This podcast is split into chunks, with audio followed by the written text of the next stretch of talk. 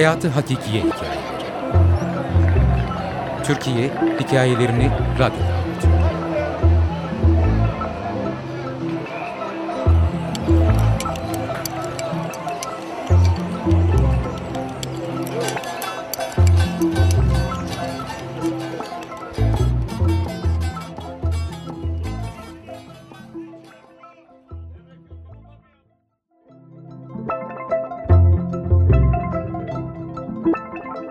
Dalton. Hepiniz aynısınız, diyor Dalton. Doktorlarla çıkar, hasta bakıcıyla evlenirsiniz. Uzun burnu ve küçük gözleri nefretle oynuyor bize bakarken. Sınıfta çıt yok. Hepimizin başı öne eğik. Bir ara oradan kaçmak istercesine sadece gözlerimi oynatarak camları dışarıdan gözükmesin diye yağlı boyayla boyanmış pencerelere bakıyorum. Elleri arkasında sıraların arasından geziyor durmadan. Epey bir küfürlü ve aşağılayıcı konuşmadan sonra sıraya girin diyor. Tek sıra oluyoruz. Doğru tuvaletlere. Marş marş. Kimse anlam veremese de dediğini yapıyoruz. En önde şişman Betül var. Ankaralı. Elma gibi kırmızı yanakları olan çok tatlı bir kız. En ön sırada oturduğundan sıranın başında olmaktan da kaçamıyor. Sınıfımızda aynı koridorda olan tuvaletlere gidiyoruz. Toplam sekiz tuvalet var. Dalton, Betül'e tüm tuvaletlerin kapısını aç diyor. Betül'ün artık göz bebekleri bile kırmızı. Kapıları açıp sırasına geri dönüyor. Elleri yine arkasında kükrüyor Dalton. Tek tek tüm tuvaletlerdeki pisliklere bakıp sonra yerinize dönün. Tek tek tüm tuvaletlere bakıp yerimize dönüyoruz. Yer tuvaletleri. Taşları yetişkin insanlara göre yapılmış. Oysa bizler 14 yaşındayız ve bazılarımız ufak tefek olduğundan oldukça zorlanıyor tuvaletini yaparken. Sifon da olmadığından birçok tuvalet deliğinin etrafında hedefi tutturamamış pislikler öylece duruyor. Biz tuvaletlerdeki pisliklere bakarken o bağırıyor. İyi bakın, siz oradaki pisliklersiniz aslında. Sizden bir olmaz. Oradaki pisliklere su dökersiniz, gider ama sizi hiçbir su temizleyemez. Sıradaki son arkadaşım da yerine dönünce gidiyor, elleri yine arkasında. Bir süre hareketsiz kalıyoruz. Çalan öğlen yemeğinin zil sesiyle sırayı bozuyoruz ancak. Normalde yemek zili daha çalmadan koşup yemekhane sırasına gireriz. Ama bu kez istikamet sınıf oluyor. Kimse konuşmuyor, birkaç kişi sessizce ağlıyor. Öğleden sonraki ilk dersimiz coğrafya. Dalton'un karısı giriyor derse.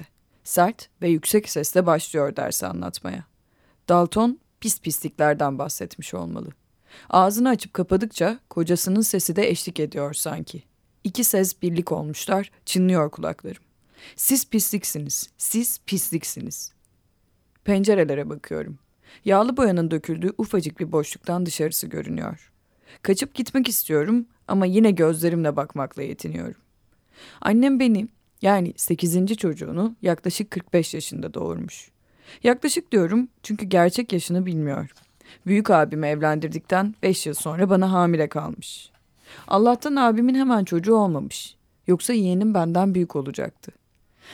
Hamile olduğumu öğrenince başta süpürge sapı olmak üzere birçok koca karı yöntemi denemiş beni düşürmek için ama inat etmişim. Hatta ebeye yaptırdığı iğneler de işe yaramamış. Düşmek yerine iyice tombullaşıp büyümüşüm. Çocukluğum Elazığ'da tek katlı kocaman bahçesi olan bir evde geçti. Annem gibi ben de gerçek yaşımı bilmiyorum. Doğum tarihim bir, bir diye başlıyor ama ay, gün, yıl hepsi yanlış. Diğer kardeşlerimin de aynı. Uzun yıllar gerçek doğum tarihimi öğrenmeye çalıştım. Annem her soruşumda biraz düşünür, ayrı bir mevsim söylerdi. Bazen hava çok soğuktu, lapa lapa kar yağıyordu, ebe zor geldi derken kimi zaman da hava çok sıcaktı, bahçeyi sularken aniden suyum geldi der. Hatta zaman zaman da ilkbahar ve sonbaharı işin içine katardı. Anladım ki annem yaptığı sekiz doğumu harmanlayıp her seferinde birini anlatıyor bana. Doğum tarihimi sormayı bıraktım ben de. Annem tek çocuktu. Babası Dersim bölgesinde nüfusu olan biriymiş. Annem daha küçükken toprakları yüzünden öldürmüşler babasını. Tek çocuğu, üstelik kızı olan adamın serveti akrabalarının iştahını kabartmış belli ki. Birkaç yıl sonra da annesi ölünce yapayalnız kalmış annem. Hemen mal mülk yabancıya gitmesin diye kendisinden 30 yaş büyük bir akrabasıyla evlendirmişler. Adamın bir de annem yaşlarında oğlu varmış. Tahminen 12-13 yaşlarında. Adam çalışmaya gidince annem üvey oğluyla oyun oynarmış gizlice. Birkaç yıl sonra babasını öldürenler kocasını da öldürmüşler. Yine sebep mal mülk. O sıralarda annemin köylüsü olan ve Elazığ'da yaşayan babamla harekete geçmiş. Annemi alıp Elazığ'a getirmiş. O sıralar babam da kendisinden 20 yaş büyük bir kadınla evliymiş. Babamlar beş kardeş ve anne, babaları onlar küçükken ölmüş.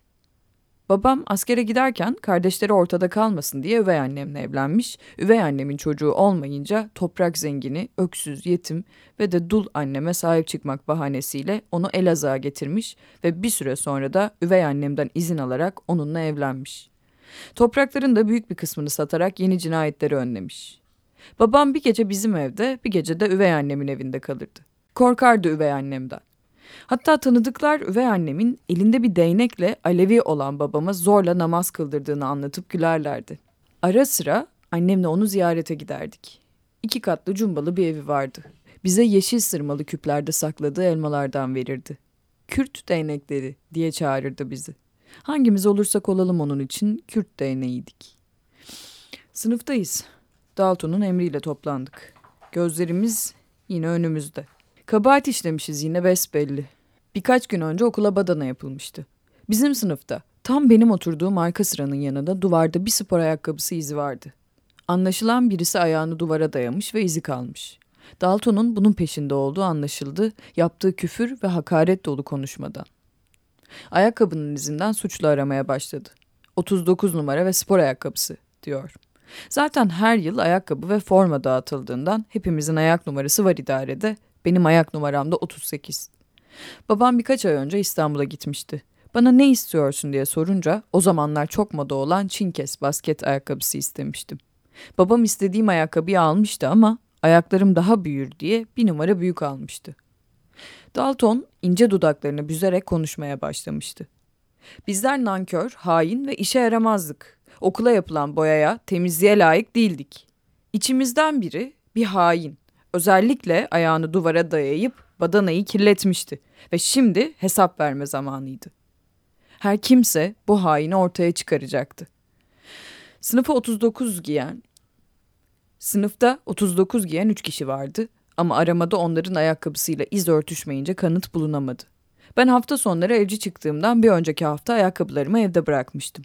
Ayakkabı meselesi yüzünden hafta sonu iznimiz iptal edildi Evciler evlerine gidemedi, diğerleri de iki saatlik çarşı iznine çıkamadı. Dört yıl boyunca çoğunlukla aşağılanarak, bastırılarak, sıra dayağından geçirilerek öğrenim gördükten sonra 18 yaşında ebe olarak mezun oldum. İlk tayin yerim bir köy eviydi. Görev yerimi görmeye gittiğim ilk gün sağlık müdürlüğünde çalışan doktor tarafından tacize uğradım. İstifa ettim. Yoksa tacizlerin devamı gelecekti. Biliyordum. Sonra bir üniversite hastanesinde göreve başladım. Ben yatılı okulda ebelik okumuş ama 30 yıllık meslek hayatı boyunca hemşirelik yapmış biriyim. Her gün hastalarıma günaydın derken aslında kendime de diyorum. Gündüzleri iyiyim. Kendimi rehabilite etmeyi başardım. Ama gecelerim karanlık hala ve Dalton rüyalarıma girip tuvaletleri tek tek gezdiriyor bana. Bir gün tuvaletlere bakmadan kapıyı çekip çıkmayı başarabilirsem eğer haykıracağım Dalton'a. Pislik sensin. Dalton Yazar M.G. Editör Ömer Aygün Okuyan Seçil Türkkan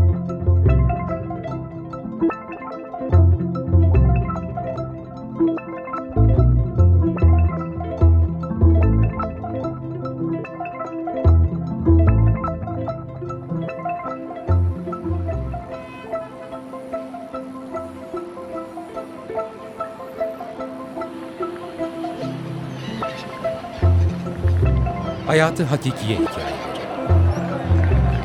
Türkiye Hikayelerini Radyo'da